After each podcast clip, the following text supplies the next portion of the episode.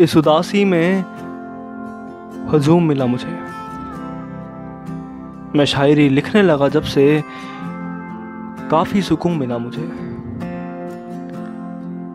इन आँखों के आगे जो भी आया, वो सब फरेब था।